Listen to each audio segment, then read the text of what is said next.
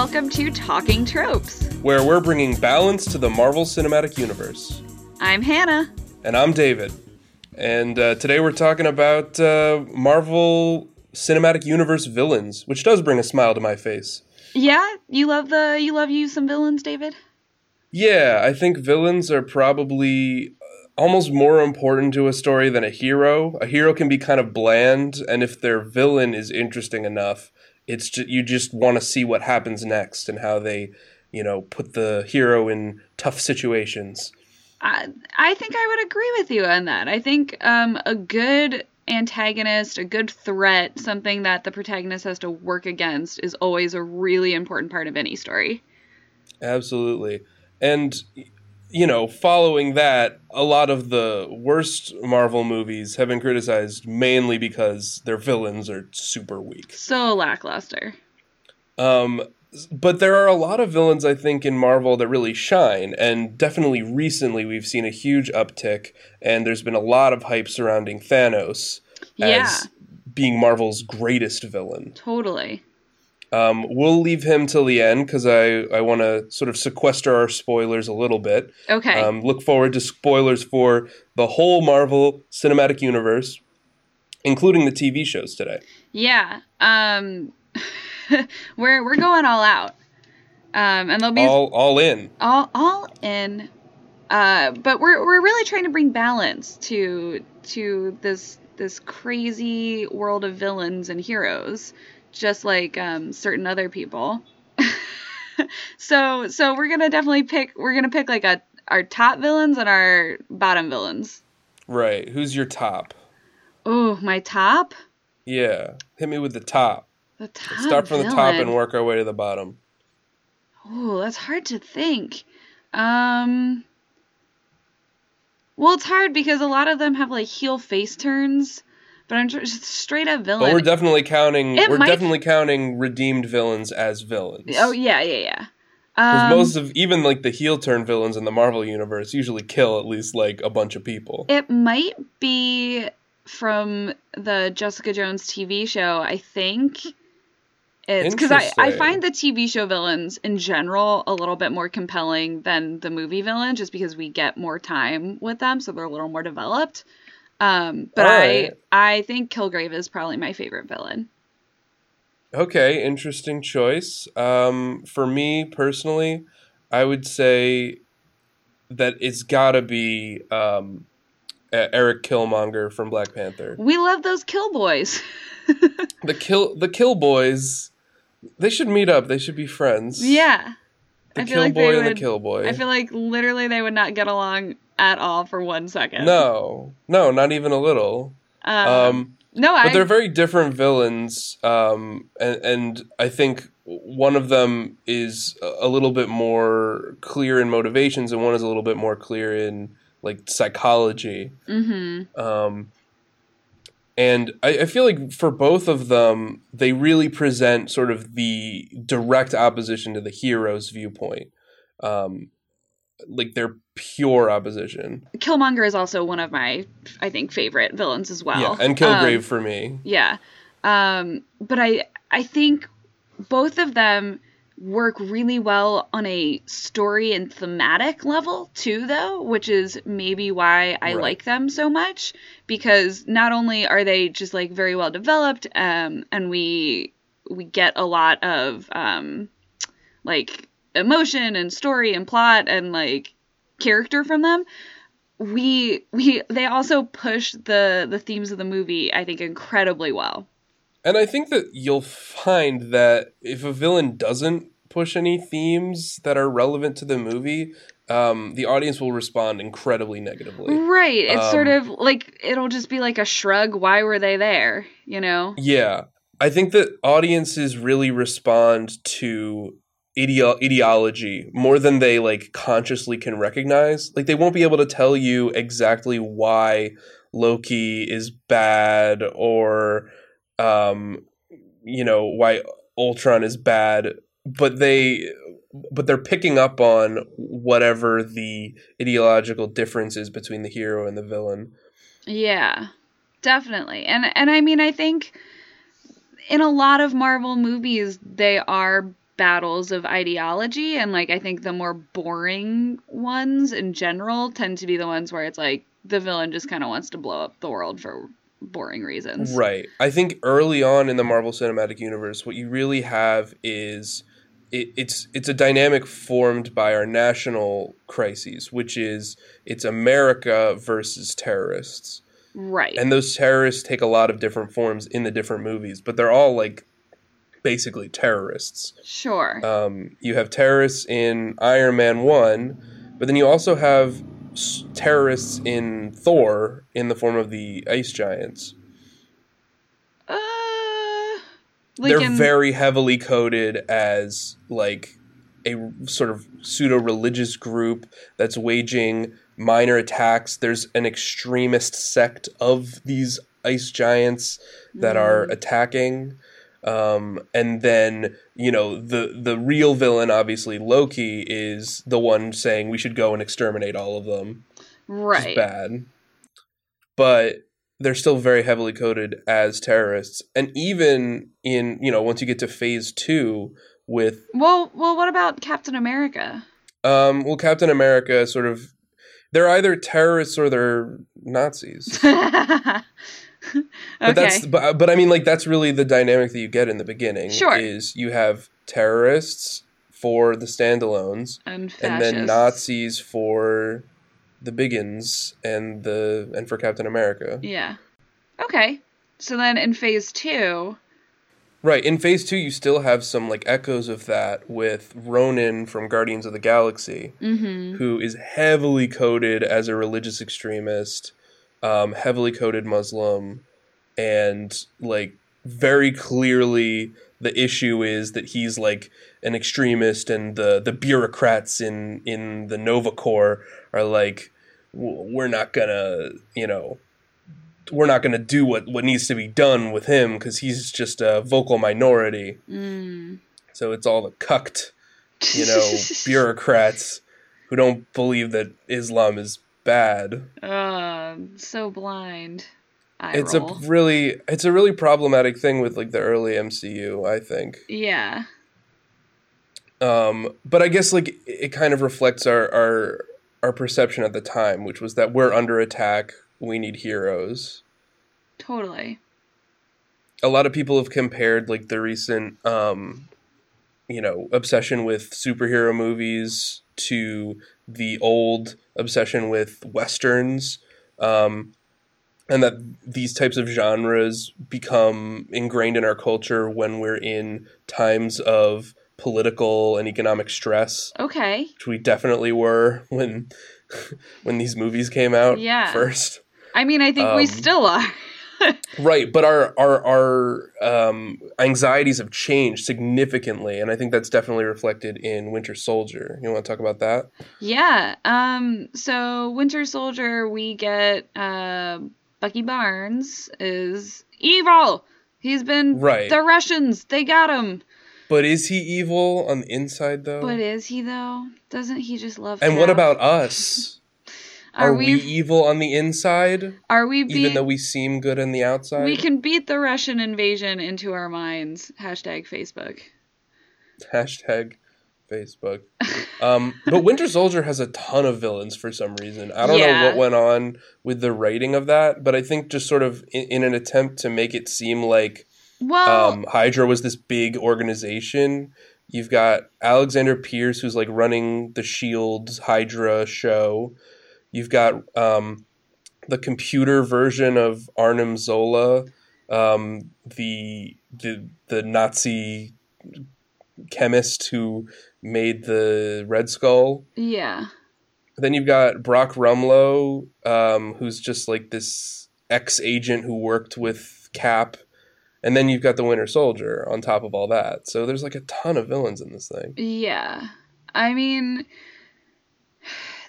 so I will say, like, S.H.I.E.L.D., like, Agents of S.H.I.E.L.D., like, its purpose was to sort of build up Hydra, you know? hmm Because, like, that's what they were doing on that show, is just fighting Hydra. Um, and, like, when Winter Soldier happens, like, I will say it was pretty cool that like it its echoes were felt in the show. Um, as How, how much do you think it really tied into the show? Like, how much of it was like a lot. like, okay, like I, like there were like cataclysmic events happen because Captain America Winter Soldier has like some cataclysmic shit going down Mhm. um because it has to set up uh what you call it civil war um Mhm. and like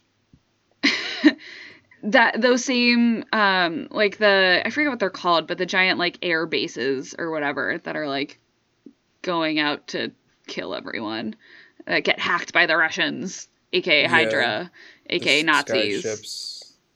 aka scary foreign people um Yeah, they like that is like those are events that happen in the show and like because shield crumbles in winter soldier and it Mhm. also does on the show i don't know and then it's it reduced cool. to just like just that team.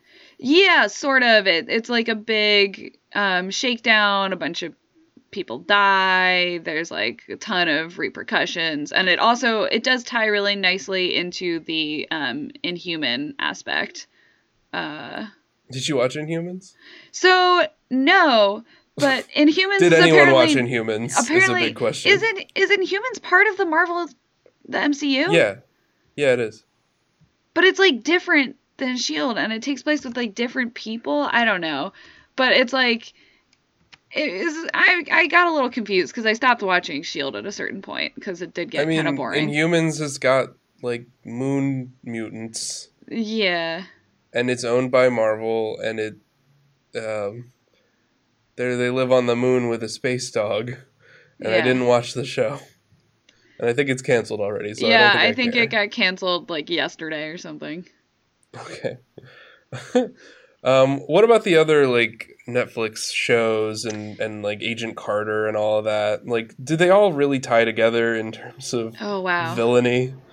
Yeah, well, so Agent Carter is like an, I think, an interesting one because it really is just sort of like, it's a small sort of 1940s detective show at its. But the villain is still Hydra, right? uh, I believe so, but like, so like, does anything Carter do, do? Does anything Carter does? Does anything Carter does? Well, here's the thing. We just know it's delaying the inevitable because it like it's taking place in the past. You know, like we know how things go. We know what the future looks like.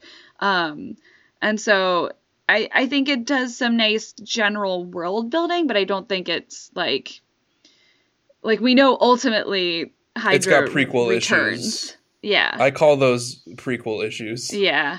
where you can't really do anything surprising because Right, it's- otherwise it would contradict the the canon. it's more um we get to see like Jarvis as a human and like you Mhm. get Tony's dad whose name I forget in this moment. Um Is he played by Paul Bettany, the Jarvis? Yeah, That's crazy. I'm pretty sure. That's amazing. Yeah. The Marvel Cinematic Universe is very ambitious. Yeah. Like at this point so many movies in and so many properties in the fact that like there's any forgetting. semblance of like anything is um, yeah. yeah, it's amazing. Um like Very much so. it's not perfect, but it's pretty impressive. Right. I mean, Uh, as far as like the the Netflix sh- shows, even though their like team up wasn't very good, I'd say like about half of those shows are are very good and very well received. Yeah, and okay, so like let's let's go through them. So we've got Jessica Jones with Kilgrave. Um, right. And that show was very much like the villain is the best part of this show, Oh yeah. and then they kill off the villain, and then season two has like no villain. Yeah, which is an issue. Because Yeah. like Jessica's great, but like there's no ideological tension in season two, and that's like so present in season one with Kilgrave. Right. Because to me, the whole point of Jessica Jones is it's about power and power dynamics, and like especially with womanhood, but also in like sort of every um like any sort of power dynamic that's possible. Exactly. Um, and Kilgrave, his power is literally control and what it means to control another person. And like that's really tight like thematic writing, you know? Right. And season two, it's like, but who, you know, maybe Jessica's the villain. We don't know. Yeah, but it's like no. Maybe everyone's capable of like being like bad. yeah. Like maybe nobody's perfect is the theme Nobody's of Jessica. Jones season two. and then Daredevil was also very much praised for its first villain, Yeah. Kingpin, I will say just this. because of D'Onofrio's performance. he I did think. a great job. I did not like Daredevil season one, and I know I'm in the minority, so that's fine. All right. Um, Did you like season two?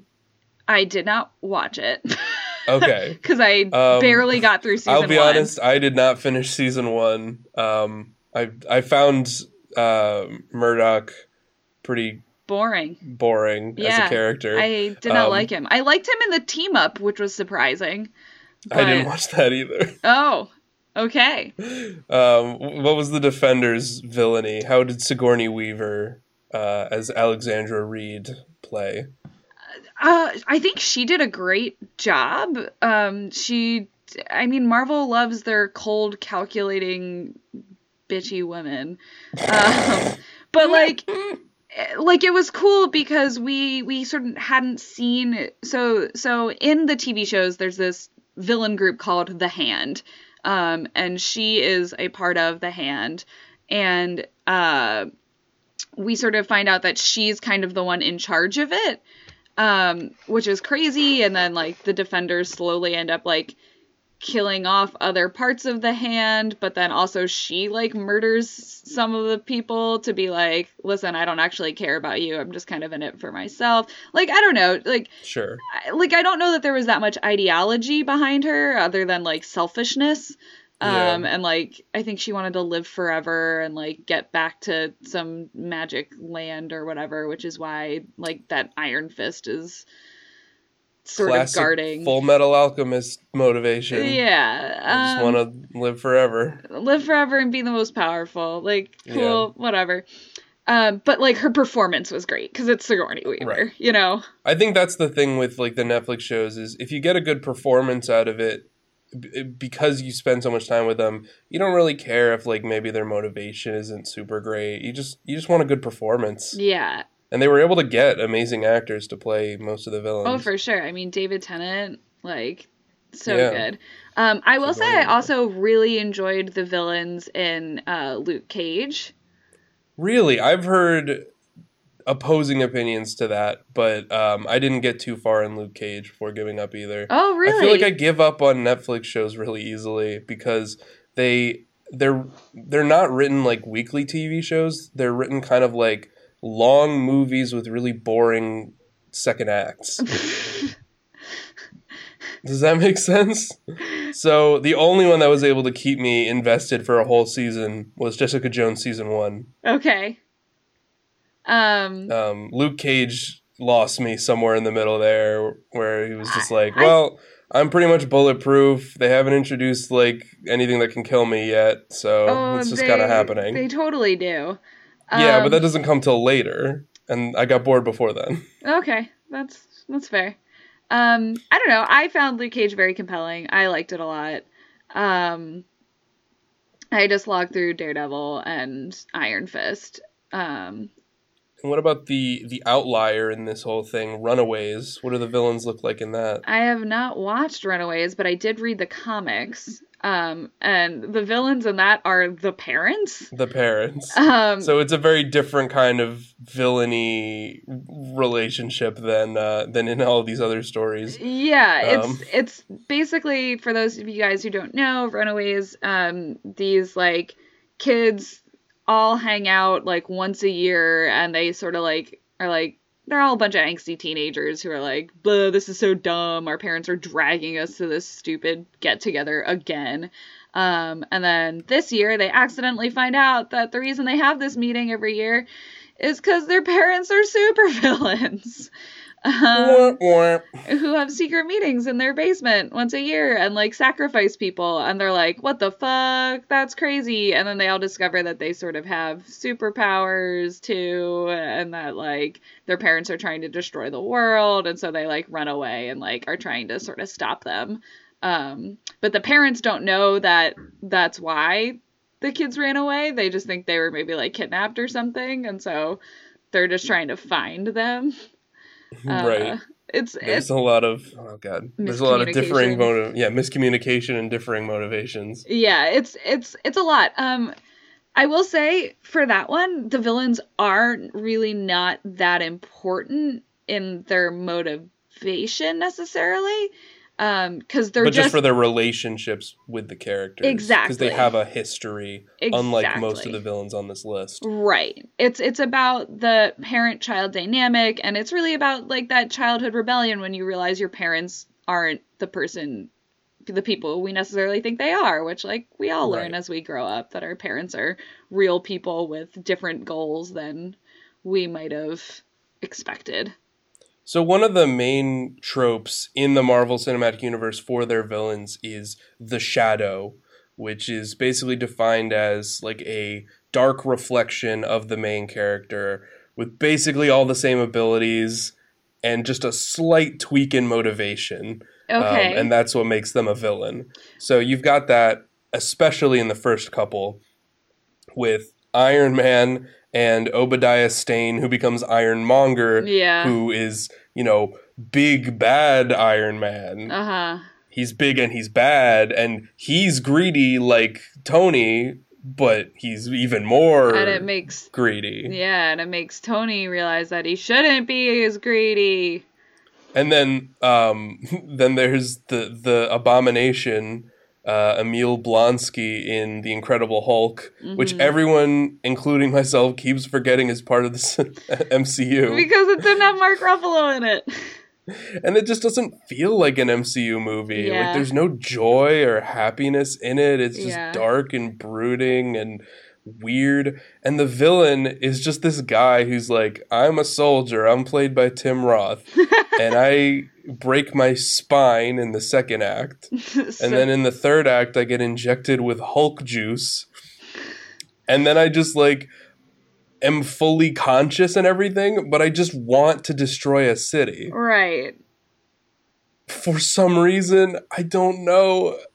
He's just really like curious about what it would be like to destroy the city as a Hulk monster, I guess. Yeah. I will say also the MCU has a lot of like military and bureaucratic villains as well, especially Very in like so. the like I think that like I think that definitely reflects the anxieties of our time. totally. And and it's especially present in like the Iron Man and like Captain America movies. For sure. Um which like I mean makes sense. They're like that's what they do. They're not in Mm-hmm. space. They don't have magic powers like blah blah blah. of course. But like in Captain America, it's literally always like, who's the army I have to fight or the government that is too bureaucratic? Rawr. I mean, you say that, but obviously, like the the complete uh, opposite of that is the third Captain America movie, um, where there's like honestly only one villain or antagonist in the whole thing, um, Helmut Zemo, played by Daniel Bruhl, and he he barely makes an effect on the story for the most part. It's completely just two opposing sides Yeah. of of an ideological battle where everyone's a hero and a villain.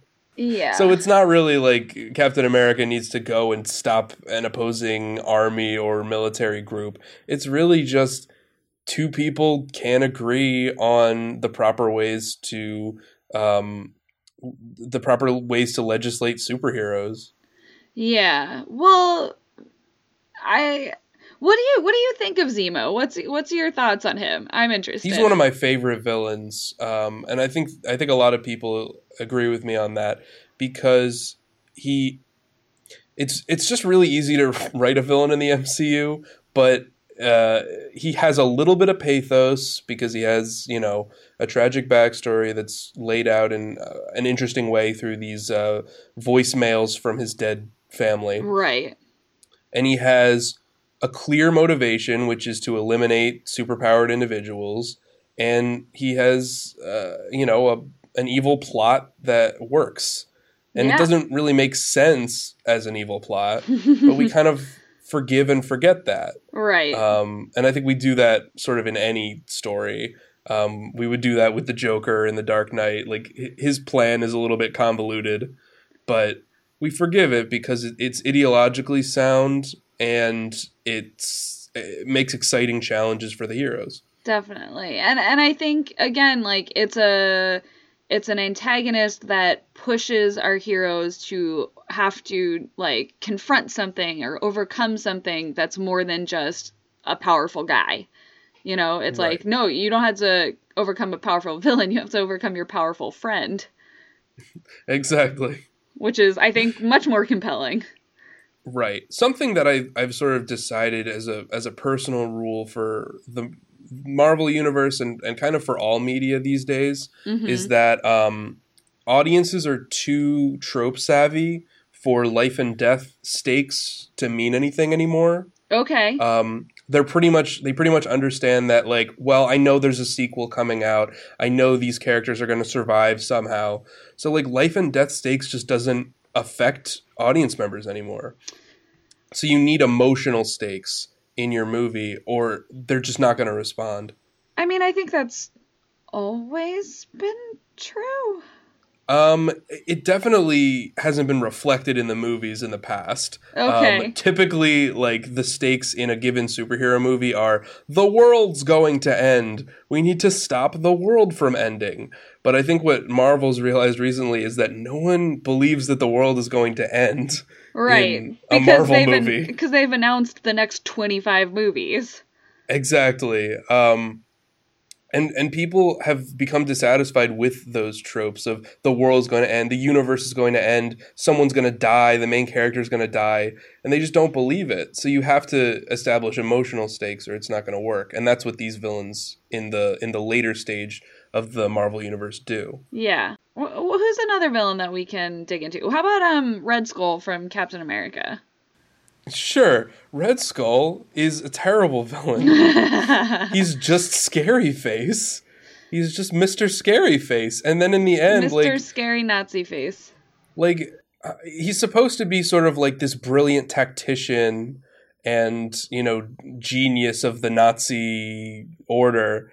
And in the end, he just has like a punch fight with Captain America on a plane, and then like the Tesseract falls out of its um, you know laminated protected case, and he's like, "Oh no, it's not going to be mint condition anymore." And then he grabs it, and then he gets teleported into space. Yeah. Oops. Oops. Whoopsie Like okay, so it doesn't really matter that Captain America and he are are, are ideologically opposed because that has nothing to do with his plan or how he's defeated. Right. Like Captain America's ideology is more about establishing Captain America than it is about opposing Red Skull. Well, the interesting thing is there's like one line thrown in during the fight scene, which I was rewatching, Okay. um, where um, Red Skull is like, "We could be like gods. We don't have to fight for these, you know, countries. My world will be a world without flags." Mhm. And then Cap is like, "Well, that's not my world," which is just like, like that is suggesting like an ideological opposition right. in that like you know um, captain america believes in patriotism for all countries right. he doesn't believe that america should take over the world or that any country should. or that any country should but red skull believes in unity and a lack of divisions other than the divisions between man and god or whatever Right. but there's nothing in the story that plays on this at all Nope. he's just a big scary nazi Gotta have a big scary Nazi. I mean, what's a movie without that? Yeah, I don't even think like he, he interacts with Captain America until that last scene. Like, there's just, there's just no interesting things about his character. yeah. Um, Um, who do you think had was like a villain with who was like a missed opportunity? ooh, a missed opportunity. That's a good question. Um, Ultron. I would agree. I was gonna say Ultron. Yeah. Ultron is such a a failure of a villain. Yeah. Literally Be- so boring. I hate him so much. Um, but he's so interesting as a concept. Yeah, Joss Whedon just fucked it up so bad.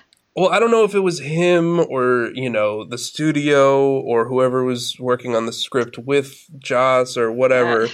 but for some reason it was decided that his origin isn't really important. We got to jump straight to his evil plan, which is to c- crash a country onto Earth using magic rocks. Yep.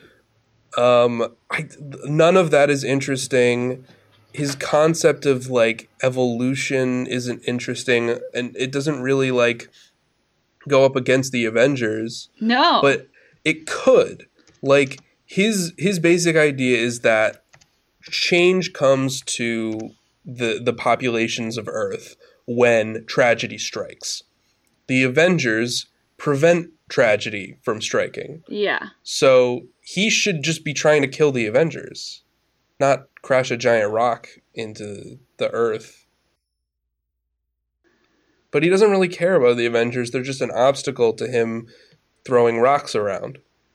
Yeah, like I don't know, just like like it doesn't make sense with like there's like mind control laziness and like I don't know, like just every part of Ultron just feels contrived. Does that make sense? A little bit, yeah. The basic concept Like they knew like- where it needed to go and they were like, "Well, how do we get there?" and then picked like the dumbest way to get there. Right. So like the the idea of why Ultron is evil is super important to this story, but isn't explored at all. Um, because it's basically just suggested that Ultron is created. He sees that there's a bunch of like stuff on Earth that's bad because he searches the internet, and then he's bad. Yeah, and like like they just make like dumb choices and like like oh well we gotta have them do a car chase and cause like well or a quinjet chase I don't know just like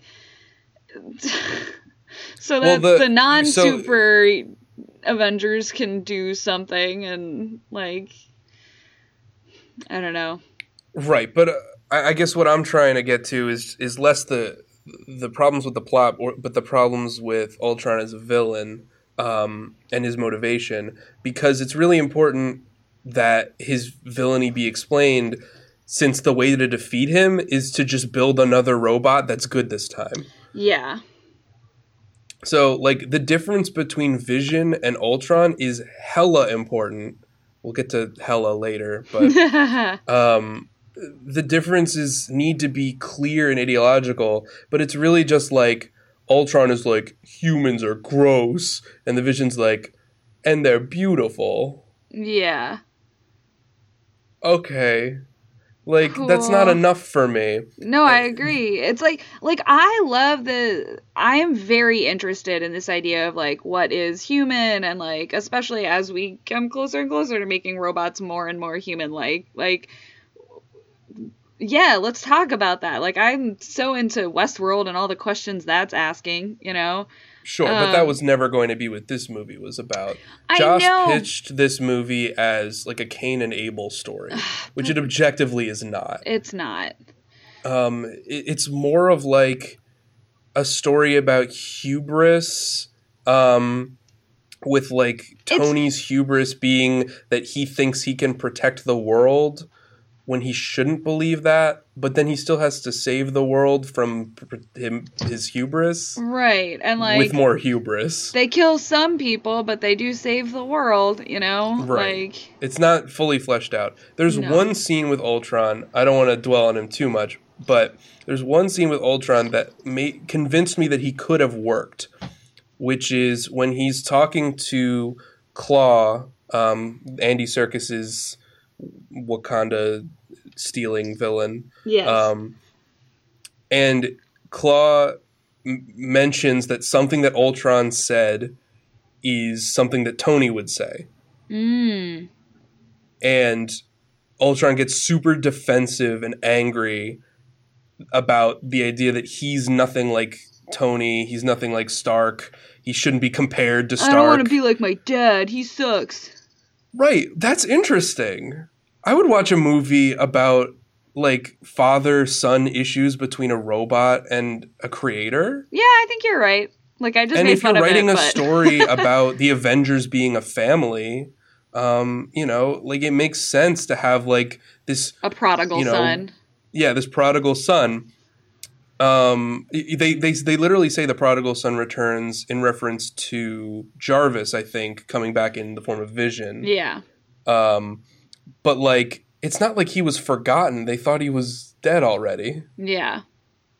Like in in Cain and Abel, I mean, the story doesn't begin with the murder. That's the climax. Right. In this story, Cain kills Abel like before he's even born. I, he ate his twin in the womb. That's pretty much what it is. Yeah. And then the twin comes back and kills him. Yeah. Ugh, poor Ultron. So much potential. So Very much potential. so bad. Um, Um, but there are some villains who don't have any potential. yeah, like Hela. Um, I I mean, no, I think Hela had some potential too because she's like a long lost sister trope. That's true. Um, I I, was more talking about villains like I don't know, Kaecilius from Doctor Strange See, I didn't even see Doctor Strange, so. Or Malekith and the Dark Elves from Thor: The Dark World. Oh yeah, no, that's true. Those are just bad. Like that's an example where Marvel was just like a bad guy want Get look in the Earth. comics. There's some bad guy from like the '80s who just like tried to destroy the universe. Just do that, and then make the stakes be about something completely different. Yeah. Um just like God, I like can barely even remember Thor Dark World. um Yeah, it was just like the Ninth Doctor shows up and he's like, "I'm bad. I like Yeah, like. I just remember that Dark whole that whole- powers that whole movie being very boring and dark in general with like three jokes in the Um, middle. there were some like there were some like fun bits, but it wasn't Yeah, shot like they everything were was in fun this, bits. Like there's a literal chase scene with a spaceship with Thor and Loki Yeah. bickering on it, which is very like Thor Ragnarok, but it's shot like With shaky cam. it's shot like it's the end of the world. Don't yeah. don't trust anybody. Like the stakes in that movie are all about will Loki betray Thor Yeah. if they work together. Um, there's absolutely no stakes placed on like, oh man, could could this bad elf be right that the world just needs to be Yeah. shrouded in darkness? Wow, what a compelling No. argument he's got there. Yeah. um, do you want to talk about Loki? They- Loki, I think, is the real turning point in Marvel reconsidering. Hey, maybe like we could write villains as well, well, as like we that write to me heroes. is the most disappointing part of Ultron is that I think like Joss did a really good job with Loki in um Avengers. but Loki That's was good from That's the beginning. true. I would say Loki in Thor is the best part of Thor, unless you really, really like rom coms. Okay. And even if you Loki really like still rom might be the coms, best part. maybe. I mean, He no, I agree. yeah, He's I so much more the emotional through line. And and I think especially in this most recent uh in in Infinity War, we really do see how important Loki is to especially Thor's um like emotional joiner. Right, but we'll Yeah. spoil all that later. We'll spoil that at the end.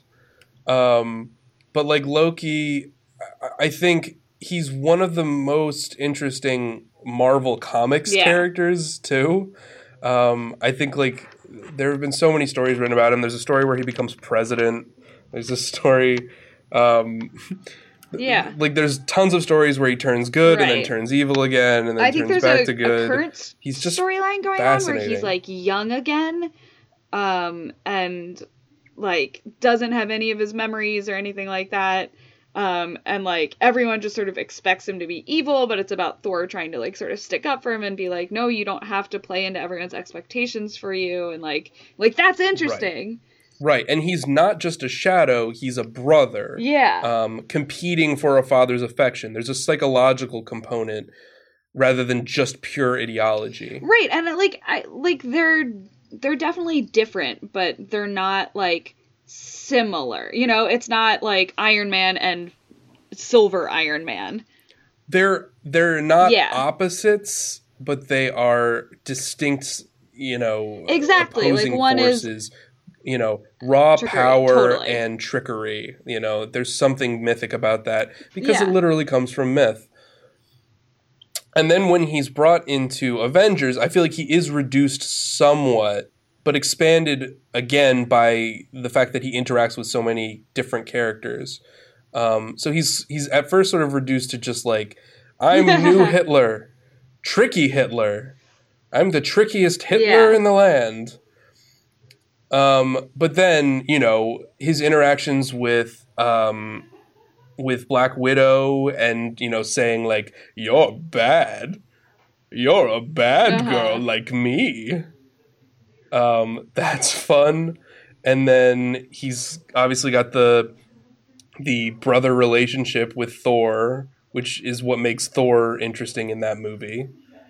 Um, and then he has an interesting confrontation with Iron Man in in the third. yeah, act. definitely. I like he he pushes all of the Avengers. He's what brings them together.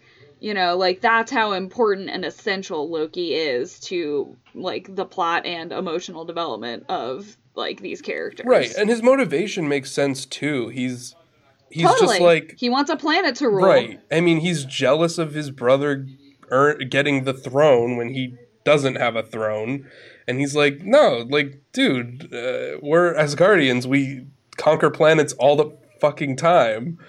It's just what we do. Right, like exactly, exactly. I'll just conquer this Um, one, and like you go conquer some other planet, Thor. I don't care. and like like so he's an interesting villain he's a fun villain i'd say he's definitely in my top five. Yeah, um and then like as we develop him more like we we do we always go back and forth. Is he good? Is he bad? Like what will he choose? But it's always an interesting question. We don't know what he will choose. And like i think the stories do a really good job of building to whatever decision it is he does make whether that's to be evil or to be right. good Do you think that we should write stories that don't have villains?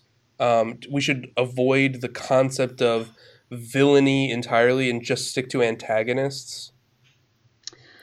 Um, I'll say like in general, I tend to enjoy those stories a little bit more, or, or I find them a little bit more mature, at least. Okay. Um, I mean, like, yeah, you definitely don't write like a screenplay for adults and think like, okay, who's the villain of this story going to be? You just think about antagonizing forces. Right, exactly. And like again, we like we want our antagonist to have a plot that makes sense that we can relate to that like we want to be able to sort of understand where they're coming from even if we don't agree with them. Right. You know um and like like i don't think we should ever not write a story where there's just like a bad person because like there are sometimes just like bad people Right. you know like people who enjoy doing weird bad crap or like have like a really bad reason for doing bad Sure. crap um, and then obviously like the and- reason behind making a purely villainous character is to embody a villainous ideology which i think is pretty well embodied in thor ragnarok but let's talk about it what don't you like about hela i don't know she, i just don't think she got enough development for that's me fair it's a pretty crowded movie Yeah, like like I loved Thor Ragnarok. I thought it was I thought it was pretty Mhm. great. I had such a fun time with it.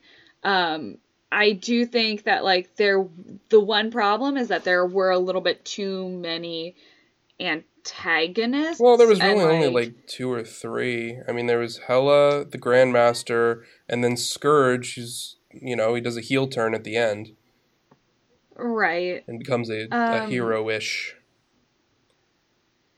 Yeah, I mean, but like th- three just somehow felt like a lot for how much ground it had to cover. This is the thing that I will oppose till the day I die is anybody who says a villain has too many or too few villains because it's just not Oh, you mean a movie? sorry, a movie has too many or too few villains. Um I it's it just doesn't ring true uh, in the way that we write stories. Um, you write villains to accomplish a story task. If there's more story No, tasks, I- then you need more villains. Sure, but I think again it comes to a question of like economy of space and development. But I, I Um, disagree so, with this as well. Like in in the Winter Soldier, Okay. there's four villains, each of which do vastly different things for the story and get appropriate amount of screen time for each of them. You know, Arnim Zola Sure, gets very few because his motivation is really clear. He's just a bad Nazi in a computer. And then, you know, Yeah. Alexander Pierce, he's the leader of the organization, so he gets a lot of screen time to explain his motivations. Brock Rumlow is a good guy turned bad. Um, and then the Winter Soldier is a bad guy who eventually turns good. And so we see the, the two different paths. So, like, they're given appropriate amount of screen time for what they are. Um, No, I agree, but I I think that's the problem in Thor Ragnarok is that like Hela's screen time feels unimportant. Like while it's like at least to me. I think that the issue isn't with the amount of screen time or anything. I think it's literally just when we see Hela, we don't see Thor and Loki. When we do see Hela, we just see her sort of waiting for the plot to catch up with her while she explains her motivations. Yeah, I think you're right. Um, so that's what rubs people the wrong way. But as a villain conceptually, I think she's very uh, interesting because Sure. she's sort of an embodiment of a dark past of a nation, which they describe um, Asgard the way that you would describe a nation.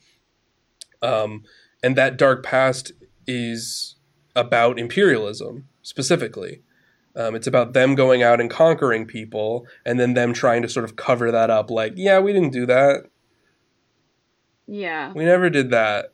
And then her defeat is the defeat of recognizing that that is important, that we recognize our past, but also Mhm. it results in the destruction and dissolution of the nation itself and replacing it more with the idea of a a class or group of people with a shared identity.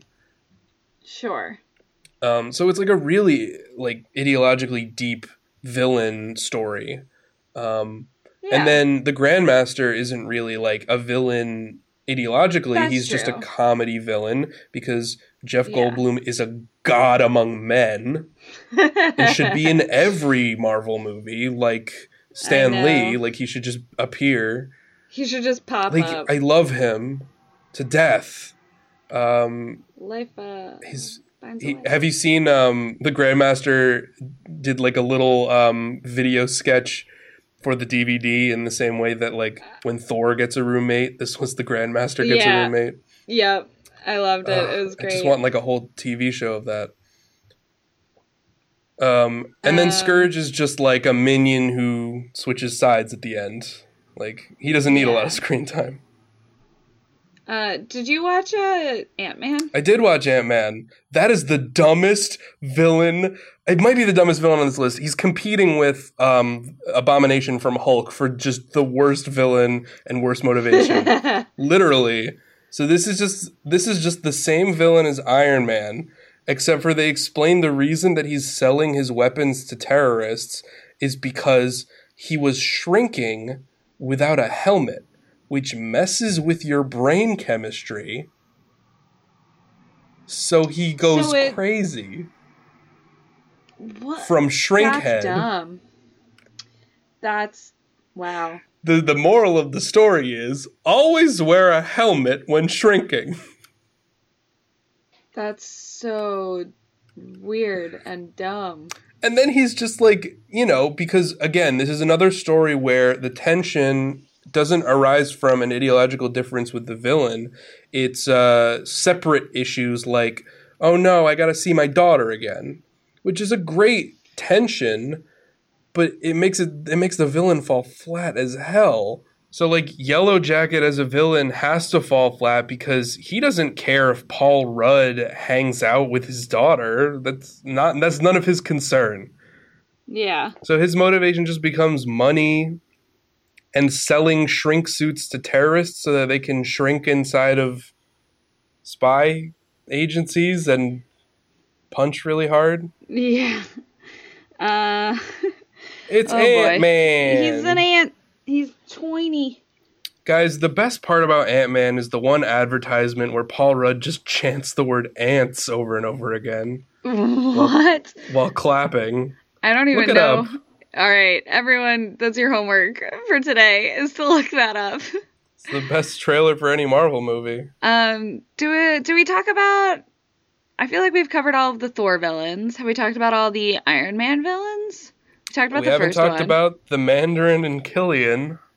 Uh, we also didn't talk about Iron Man two villains either. Oh, that's right. Um, I guess I just assumed we did because they're exactly the same as the first one. Uh, yeah, They're random terrorists and a business guy. yeah, But this time, the business guy, he's like a comedy business guy played by Sam Rockwell. yeah. And he does a dance, and that makes him evil. He's, He's- a dancing evil guy. He's not your dad's businessman. He's a fun businessman like Tony. and he's a bad weapons designer, so we dislike him. Even though that's what Tony does too. Hilarious. Um, I've seen some like uh, analyses of the Iron Man movies uh, that they sort of follow like an Ayn Rand objectivist kind of uh, perspective, Oh, wherein I see that. Yeah. the geniuses of the story, you know, Tony has is has to be the one who chooses who gets weapons and who doesn't. Right. Um, and in this case, the government shouldn't get weapons, but his BFF Rhodey should get weapons. Right. Um, and so the main goal is to sort of keep weapons out of the hands of this Ivan Vanko uh, Whiplash guy played by Mickey Rourke, Yeah. which I think is a good performance. Yeah, I agree. He- like it's very like entertaining to watch him. Like I demand my bird. Yeah. Like I, I'm- like that's the I'm one an thing evil Russian guy. that's the one thing I remembered from Iron Man 2 was like his performance. And like I think he does a great job of being intimidating and Mhm. like like I don't know, freaking Tony out in like a cool way, but the villain Sure. itself is underdeveloped and kind of boring. Right. Well, he just doesn't represent anything for Tony. Like Tony doesn't care that his dad stole designs for things. Yeah. Like he has no interest in that. The whole point of the story is I think it's really like interesting what they what they tried to do and failed. um, their goal for the story was, you know, Iron Man establishes himself in the first uh, movie as a loner, and this is the movie where he has to learn to work with people to set up the Avengers. right. Um, so he he has to work with Rhodey, um, who is replaced by Don Cheadle, and he, he has to work with uh, you know Samuel L. Jackson and uh, Scarlett Johansson as well, Yeah. and the, the Shield people, and he has to take help from people. Um, but that has nothing to do with these villains who are just like, I'm a bad businessman. I'm a bad Russian guy with Right, whips." like the villains aren't trying to get Tony on his own or are like aren't trying to like attack a group of people that make it necessary for him to sort of like have this team. It just he they represent nothing. Yeah. But the way that they the way that they're defeated is related to the theme. Like um, you know, Ivan Vanko is defeated by teamwork. Yes. So that's relevant. But like is it relevant that like he's working alone? Like he doesn't have a team? No. No. He doesn't represent anything about Tony. Right. And then we go on to Iron Man 3, which is I like it. So Sure. It's, why why do you like it? Go ahead. For all the reasons you don't like it, I think we just fundamentally disagree about how this movie works or doesn't work. Okay, but okay, so I I see what they're doing with Mandarin, and to be honest, I'm fine with Mandarin. Yeah. Um, you know, Ben Kingsley is funny. Yeah. They they gave a big middle finger to like comic book fanboys, which Yeah. I'm kind of always for. Yeah. I'm kind of never against that. But um but the the thing is, if you set up a villain in the first act, continue it through the second act, And then we move into the third act, and there's a big twist that we find out who the real villain is. That second villain had better be very compelling. I mean, I found him compelling, and I found his like whole thing to be like somewhat like a continuation of that middle finger to fanboys. I don't know. All right, okay, lay it on me. So he's like a nice guy. Yeah, he's a nice guy. Like that's that's who half these fucking like He fanboys used to be are anyway. he used to be a beta cuck, but then he became a Chad. yeah. Um and started building fire breathing men and women to go fire breathe the president. right, his so his plan could- is stupid, but like like I feel like that's relevant.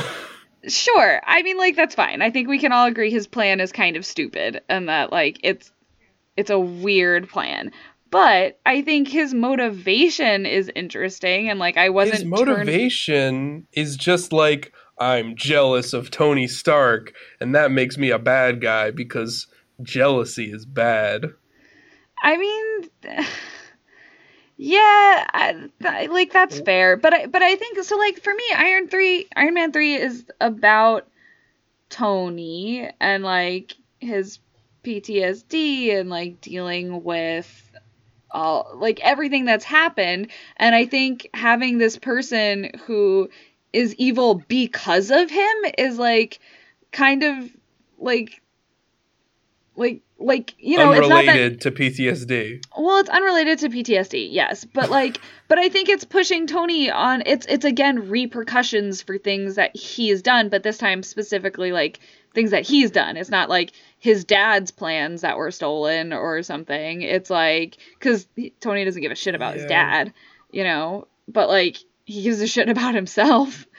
I, I just I just don't follow the logic of of this ideological difference. Like the villain again is a bad guy who wants to sell weapons to the government, and that would be fine, except for the problem with it, which is that in order to do it, he's like creating a war, a fake war with a fake terrorist and blowing people up. But he wouldn't have to do any of that to accomplish his plans. The military is always looking for super weapons. I mean, they built Steve Rogers for Christ's sake. yeah. like, if you have a perfect super soldier serum that not only regrows limbs, but also makes you a fire breathing monster, like, the government will buy it from you. Yeah. Um, but okay, so like the theming of the movie, you're right, is about PTSD. Tony keeps building these robot suits to protect him, but he has to accept that there's no way to perfectly protect himself. And he has to learn that he is more than just a suit of armor. He's a human being who's vulnerable, who needs other people to help him, which is why Pepper sort of helps him defeat the villain at the end. Yeah. Um, and like, but the the problem with this being that if he didn't build all those suits, he never would have defeated this villain. So it turns out that his PTSD, like uh, compulsive behaviors, were incredibly important to saving the day. Sure, but I think it's it's like where is that impulse coming from and why do you have that impulse? Not Okay, like but then it's, not that shown it's to be a bad thing because he blows up all of his robots at the end. Yeah, it's supposed to be then like, oh, it's good, it's cathartic. He blew up all his robots. That saved his life and all of America. yeah. All right, Tony makes a dumb decision at the end, but I I don't know. For thematic reasons. And then he gets like a he gets his chest thing removed. Yeah. And it's like, okay, now he's the man behind the iron. But that's not reflected in the villain at all. The villain is just like a nice guy. I don't know. I like the nice guy villain. Whatever. Okay. That's a that's a good point of disagreement, I think. It's it's it's not going to make my top 10 list of No, Marvel he I don't think he would make Oh, the movie wouldn't make your top The movies 10? are the villains. Yeah. All right, that's fair. Um so we talked about the first Guardians of the Galaxy. Do you want to talk about the villain in the second one? Yeah, I think the villain in the second one would make my top 10, possibly even my top 5. I think Ego is incredibly well done and is absolutely a representation of a psychological problem inside of Star Lord Peter Quill. Um, and, okay. Well, and the you- idea of standing up to your father figure, who is a, also a personification of your own ego, is like uh, total, um, you know, psychoanalytic gold mine. Yeah. Very, very Freudian. Yeah, I- I'm so into it. And like, even though the movie felt a little bit unbalanced on a first viewing because I wasn't sure what it was going for in the first few scenes, Yeah. um, on a rewatch, like everything sort of plays into that idea of family and abusive family and um, you know just dysfunction in families. Right. And you know, like sure, this is like a giant planet that wants to become every planet and destroy all life in the universe. Right. But what he really is is like a guy who left Peter's mom during a really vulnerable time in his life, and he's been holding on to that anger ever since. Right. And well, and more than that, he killed his mom. Right, but like that's just the superheroification of the very real, very personal psychological uh, motivation of each character. Sure.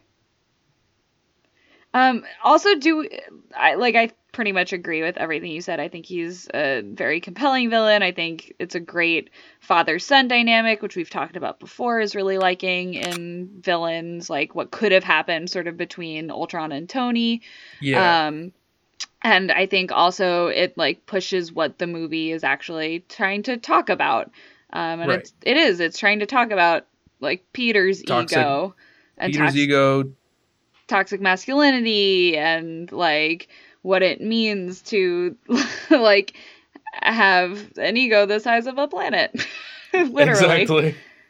exactly. like it's not subtle you know um and then you have that would sort of be- Face. that would sort of be my one criticism of the movie is that it's just not subtle at all but it's fine Sure. I don't think that I would ever want Guardians of the Galaxy to be a subtle film, though. that's fair Um, that's fair I mean, the first Guardians of the Galaxy was anything but subtle either. It was literally a story about holding hands in friendship yeah and dance parties defeating Muslim extremism. you know like, I don't know if there's that- too much. Uh, that I don't know classic if there's too much tale. under the surface there. Oh my god. Yeah, no, you're right. Um while we're on Guardians though, do you want to talk about Nebula a little bit? Um, yeah, Nebula sort of serves the same function as um, Ego, taking a very real, very relatable um, issue with sibling rivalry, Well, I was gonna especially say in Loki. abusive relationships.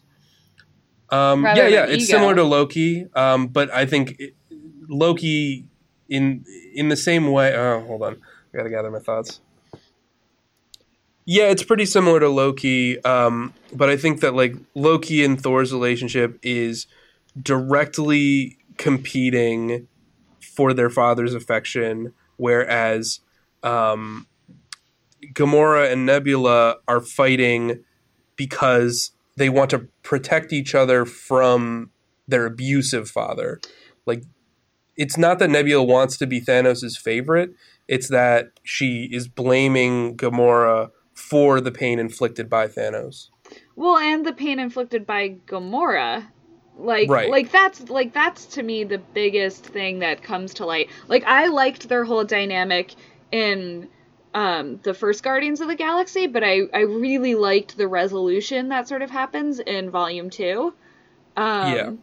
where like it's the the two of them are fighting and uh like they're arguing with each other about their abusive childhood with Thanos Yeah. and um Gamora is like why are you trying to kill me like we don't have to do this we both hate our dad and she's like like blah and Nebula's like listen you were his favorite and you were just trying to win and I was just trying to like Yeah. not I just wanted a sister. Yeah, Yeah. like I didn't care about winning. I just wanted someone else to be on my team against dad and you weren't.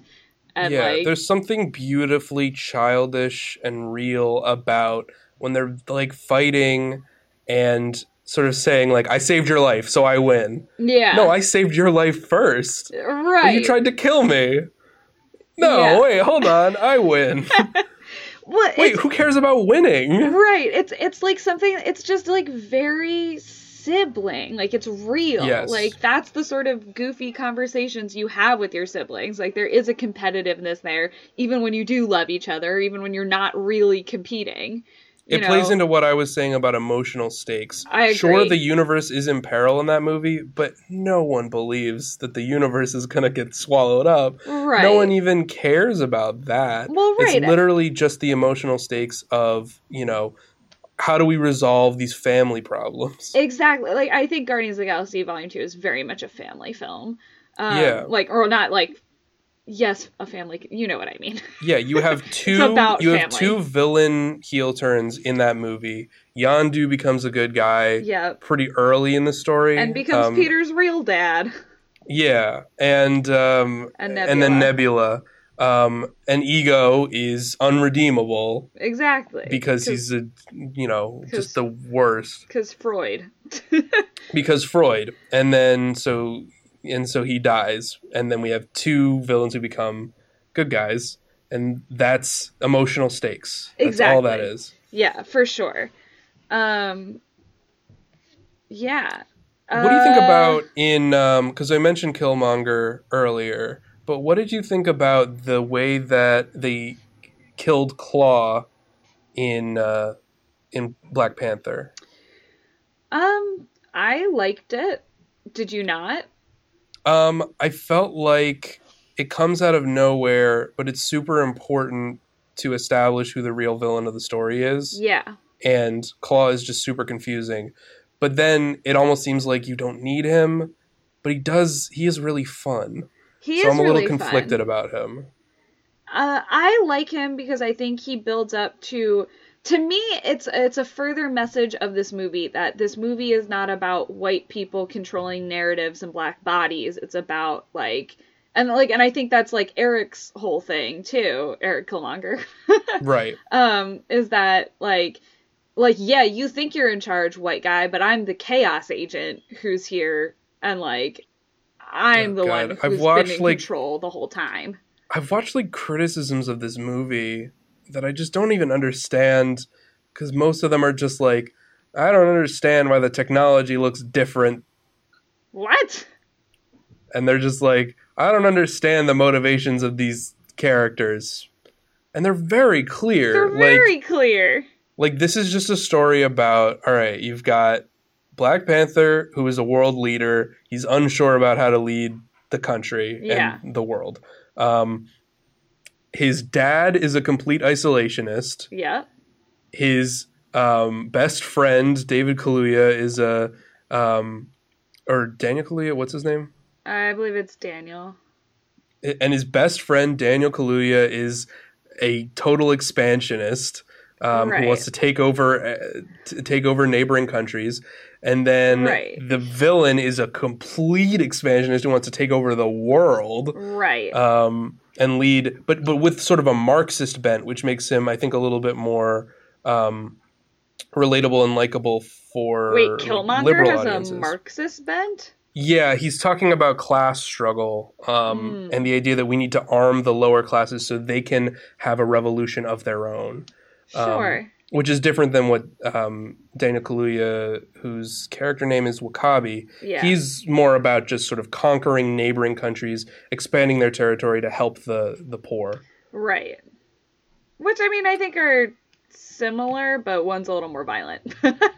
Right, but like I think when people say things like Killmonger is so relatable, it's not because I think a lot of liberal people in this country are interested in imperialism as long as it's black, right. But I think it's because his ideology is imperialism that isn't based on divine right to rule or something. It's based on these like Marxist class struggle types of um, types of things. Sure. Because otherwise I'd be really concerned that people Yeah. seem to find him very relatable. Like, oh, okay, so you're not really against imperialism; you're just against white imperialism. Yeah, like that's, not an ideology that I support. No, yeah, Um, no. I, but I just don't support it's- imperialism at all. I support globalism, which is Lupita Nyong'o's, uh, you know, ideology. Right, I'm a I'm a total globalist cuck over here. you've done it. You've outed yourself. Gotcha. Yeah. This podcast has been an elaborate sting. It's for sure. Um, what else haven't we talked about? We haven't Uh, talked about Spider Man. I so I haven't seen Spider Man. So Well, that's just a shame. I know I need to, um, and I especially really want to see it after seeing Infinity War. Yeah, because Uh. Spider Man, he does good in that movie. He does do good in that movie. He's he says some good funny things and is a clever boy. And if you want to see the setup for that father son relationship in Infinity War, you should definitely check out Spider Man Homecoming, Yeah. which is just a glorious father son high school drama Hell yeah. between Tony and Peter. All right, but what about the villain, David? See, the villain ha- was praised at the time because I think he was like one of the best that had that there had been up to that point. Okay. Um, but like since then, he keeps getting topped by the villains afterwards, in my opinion. Um, but the Vulture, Adrian Toombs, is basically a working class, um, anti big business guy who commits crimes because he's angry at the the higher ups, the big wigs in their offices who don't care about the little guy. And Okay. he just wants to support his family. He's a villain who just wants to support his family.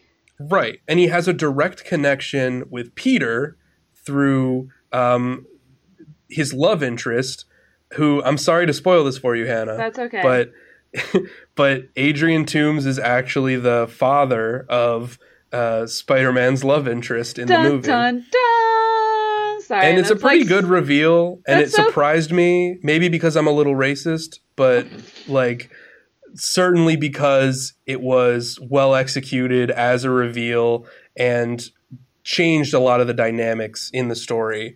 Um, because now adrian knows peter. He knows that he's just a normal high school kid not some like corporate guy trying to take out his operation. Right. and uh, you know he's got respect they got respect for each other to some extent. Yeah. and that's why spider-man you know doesn't doesn't let him die in the end and he goes to prison but he's like you know maybe that spider-man guy wasn't all wrong maybe he's an all right guy Okay. Does he does he die in the end? no he he, goes to jail he's Oh. the only villain i can think of That who just goes to jail Dang. Well, they try and to it works Loki because he's just jail. a regular street criminal. Yeah, Loki Loki ends up in jail and then he breaks out. But I think this guy's I think this guy's staying in jail until he gets out on good behavior. All right. Very interesting. Um, and I Um, think that the way that the reason that people responded to him was because it, it is an ideological villain, but it's an it's a political ideology that is way more grounded than I'm a Nazi, I'm an expansionist, I'm a, Right. you know i'm uh, i'm a shadow person who's also big business yeah. um this guy is just you know an average criminal who hates the system but has to work within it mm-hmm. and i think i think people have compared him to like a trump voter but i think he's probably closer to like a um like a bernie voter because like Who like Trump- reluctantly voted for Trump after Bernie like lost the nomination. Maybe, yeah. But I don't think he would ever vote for Trump because he just hates big business people so much. He specifically calls out Tony for like not caring about him and creating a bunch of destruction and taking all the money for Right. himself. So I don't think he would ever vote for a businessman like Trump. But maybe. Right.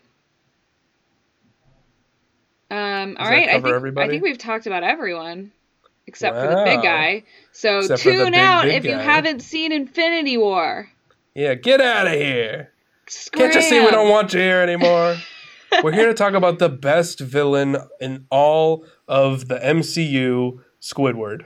Yeah, I actually love Squidward. He's just so creepy, and the fact that he has sort of a nose is Yeah. like is very disturbing to He's me. He's honestly a little bit more Voldemorty than Squidward. Yeah.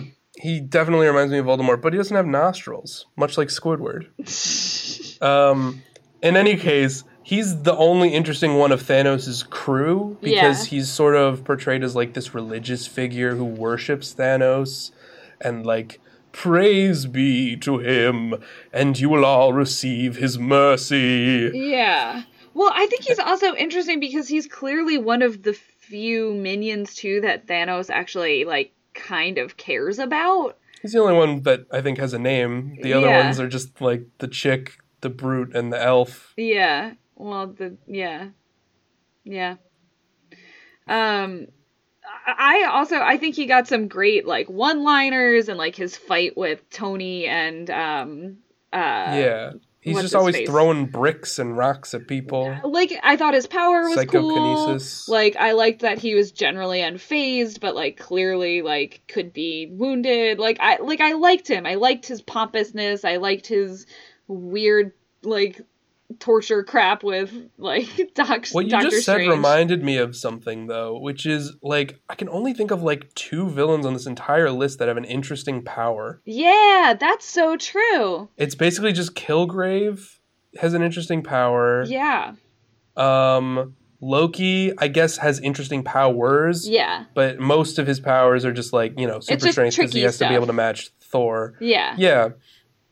Um like Killian's just a fire breathing guy. Yeah, usually they just sort of have like Lasers or fire. Yeah, well, like like they they have some sort of technology that like makes them powerful. It's not like they or they are powerful technology, aka Ultron, you know. Right. Like like there aren't a lot of super powered individual villains. And I think there's more of Hela that has an interesting power because she can throw infinite swords and knives. Yeah, that is kind of cool.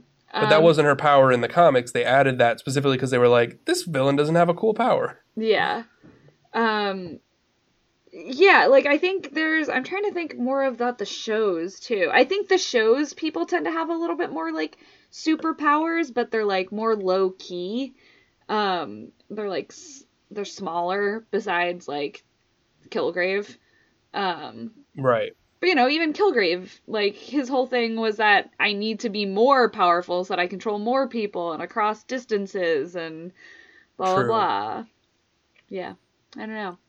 That's like a good point. I didn't think about that either, but it was cool. Right. I liked it. He had a fun power.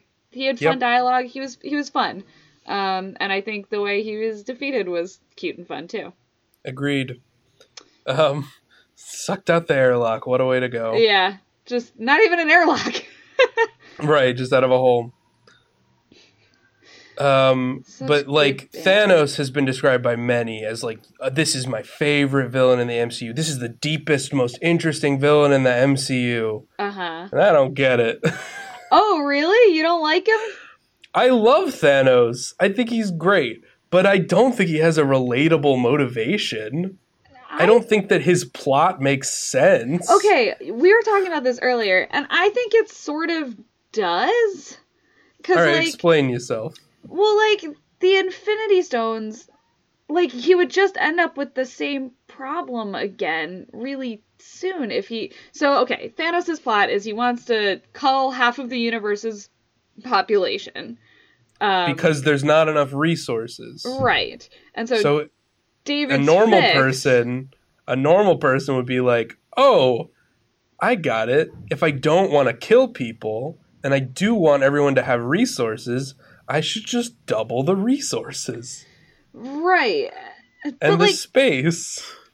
I mean, I guess it's plausible to believe that the Infinity Stones could do that. They can do anything. They could change reality. Yeah. They can they can make a whole nother universe for half the people to live in if they wanted to. Yeah. Well, okay, but I I look at it as that like he's been fighting this fight from before he had any Infinity Stones. You know? Yeah, I get why he was doing it before, but like once he gets the thing, couldn't he just like couldn't someone just stop him and be like like couldn't Iron Man just show up and be like, "Hey, Thanos, I'm totally in support of your plan. I totally agree with you, man. One slight tweak." And then just double all the food in the universe. Yeah. Well, okay, but let's talk about like the pathos of him. See, that's what people are, are gravitating towards, and I think like it it just goes to show that a, a tiny bit of effort to add pathos goes a long way in a story. If they had added any pathos at all to Ultron or to Mister Yellow Jacket, Shrinky Head, you know, right. or to any of the bad villains that we like, you know, Malekith and the Dark Elves. If you add a tiny bit of pathos that isn't based on like my race was destroyed, so Right, now I seek revenge. like some sort It's- of character pathos. it's got to be pathos the audience can relate to, and that's a father-daughter dynamic. Hell yeah. Easy. You did it. It's simple. nice. It's so simple. I, and it was great though. Yeah, it Um, works. I mean, like, I'm not going to say it didn't work. I think the all of Infinity War works super well. Um, but Definitely like, the best parts of it though were for sure the parts where we're getting like the backstory of Gamora and Thanos and we're getting like the moment where he realizes that like spoilers obviously for everyone um like he has to kill her in order to get the soul stone and like that she doesn't realize it like that oh that moment got me that was good Yeah, I, th- I think that was a really strong moment. But my favorite parts were all the emotional stakes for the other characters. okay Um, you know, uh, absolutely Tony losing Peter and like fearing losing Peter at every point. Um, obviously, uh, you know, uh, Star Lord being like, "Oh my God, Gamora's dead." That was like a huge moment for me. yeah Um, the moment that killed me was Rocket talking to Thor at about the the second act yeah or so, um, where the, where he just talks about everything that he's lost, and I really got a sense of like this is what the Russo brothers are talking about with this movie. You know, Ultron was like, "I'm gonna make a Cain and Abel story," and then he just made like a generic superhero movie. This is, I want to make a story about the trope of loss yeah and losing someone. And I just want to make a whole movie exploring every facet of that. Well, and I that think- was this movie. I think it's great. I think you're totally right, and I think um, that's why I think I like. Yeah, sure. I guess like his kill half the universe thing is like kind of weird, but whatever. Um, Right. like He's but- not but, making it's a universe loss, with you infinite know? resources. He's making a universe Right, where would- everyone in the universe has to experience the same loss that he felt. exactly, and it's it's so half the universe is lost. It's he has to lose something to gain things. In fact, he has to Right. lose everything, as he literally says in the movie. right. But do Um, you think do you think that the movie would have been better if he was honest with his motivations? That what he really wants is just to make everyone else feel the same pain that he did? Uh, I mean, maybe, but but I think Because I don't think it would, because people are too aware of tropes like that and they they were looking for something more. They were looking for something practical. That's And true. so But they I think made up something that sounds practical if you don't think about it. And no one is thinking about how his plan makes no sense. I don't think no one's thinking about it. well, I'm thinking about it for sure. Ah. I've seen a few YouTubers talking about it. Um, but like for the most part, especially with male viewers, I've noticed um, a lot of male reviewers have been like, "Yeah, he's so relatable. I would totally commit genocide for a, an extra snack." I mean, it's a very um shoot, like it's this it's the capitalist like idea of resources are limited and so they have to go to the best people and that means some people have to die. You know, Right, but he doesn't believe in the best people. He believes in random people, Right, so, perfectly like- random. He says. Right, which is I think like how people get around saying like, oh, it's not a classist thing, it's not a race thing, it's not like he wants to destroy humans so that like He just wants to commit a little bit of genocide. just That's like all. but everyone gets it's fair genocide. It's South Park genocide. You know, it's like it's okay if we It's make South Park genocide. it's it's fine if we make fun of this thing because we make fun of everyone. It's okay if I genocide these people because we genocided everyone. it's a perfect explanation of Thanos and why certain people like him. Yep, like that's it. Oh God, we've cracked it. We've done. This is our most insightful episode, Hannah. I hope you know. He's committing South Park genocide I hope that term catches on. I hope Oh, everyone God. uses that from now on. to describe Thanos. yeah. Um, yeah. So I think he's a great villain. I don't think he tops uh, Killmonger. I don't think he tops Kilgrave. I don't even think he really tops, you know, Adrian Toombs the Vulture. Um, but I think I think he works He because squeaks he in fits. at number five there. Yeah, he fits with the ideology of the movie, which is all about loss, and that's what people are attracted to. I agree. And like, you know, the Avengers lose. Like like Yeah. People do like it when the villains win, I think, because we're all very pessimistic right now. they liked it when uh, uh, Zemo or whatever his name is won. Um, Well, I think Like- also it's because we're like what, 15 movies in at this point, like 25, like I don't know, you've lost count. sure. There's a lot. Plus like how many like TV shows and like ev- other paraphernalia. Like the good guys tend to win. So it Yeah. feels refreshing to have that upended and it makes us it reminds us that the stakes are real. You know, it's like it's the same reason that everyone was obsessed with Game of Thrones when that first happened, like with season 1 of that. And like Yeah, Ned yeah. Stark dies cuz it's like, "Whoa, remember like this is crazy." Everything's about subversion now. Yeah, well, because I think this goes back to what you were saying is that we're all very trope savvy viewers at this point. Right. and, like, that's You we need, emotional stakes. we need emotional stakes, and we we need surprises that make a we need we need plots that are maybe the same that that feel new and fresh in some way. For sure. Um, if there were any um, villains that you know, minor villains that we missed, or villains from the TV shows that you think we should revisit, um, definitely let us know. You can find us on Twitter at Talking Tropes. Yeah, you can Um, also go to our Patreon, which is also Talking Tropes, uh, if you would like to pick our next episode topic. But let's Um, talk uh, conclusions real quick. What are Okay. our conclusions about Marvel villainy? So I'd say probably about half of them are good. We could do well to sort of cull about half of them. Uh, but it's supposed to be random, David. Uh, yeah, but mm, fuck that. Let's kill all the worst ones. Okay, Let's kill. let's make you the world a better place. Let's kill Ronan, who like is just a random terrorist, Yeah. and keep Ego, who's related to the characters in some interesting way. Yeah, Let's you know, let's kill Killian, who's you know just a fucking nice guy piece of shit, okay. and keep I don't know none of the Iron Man villains. No, the Iron Man villains are not great.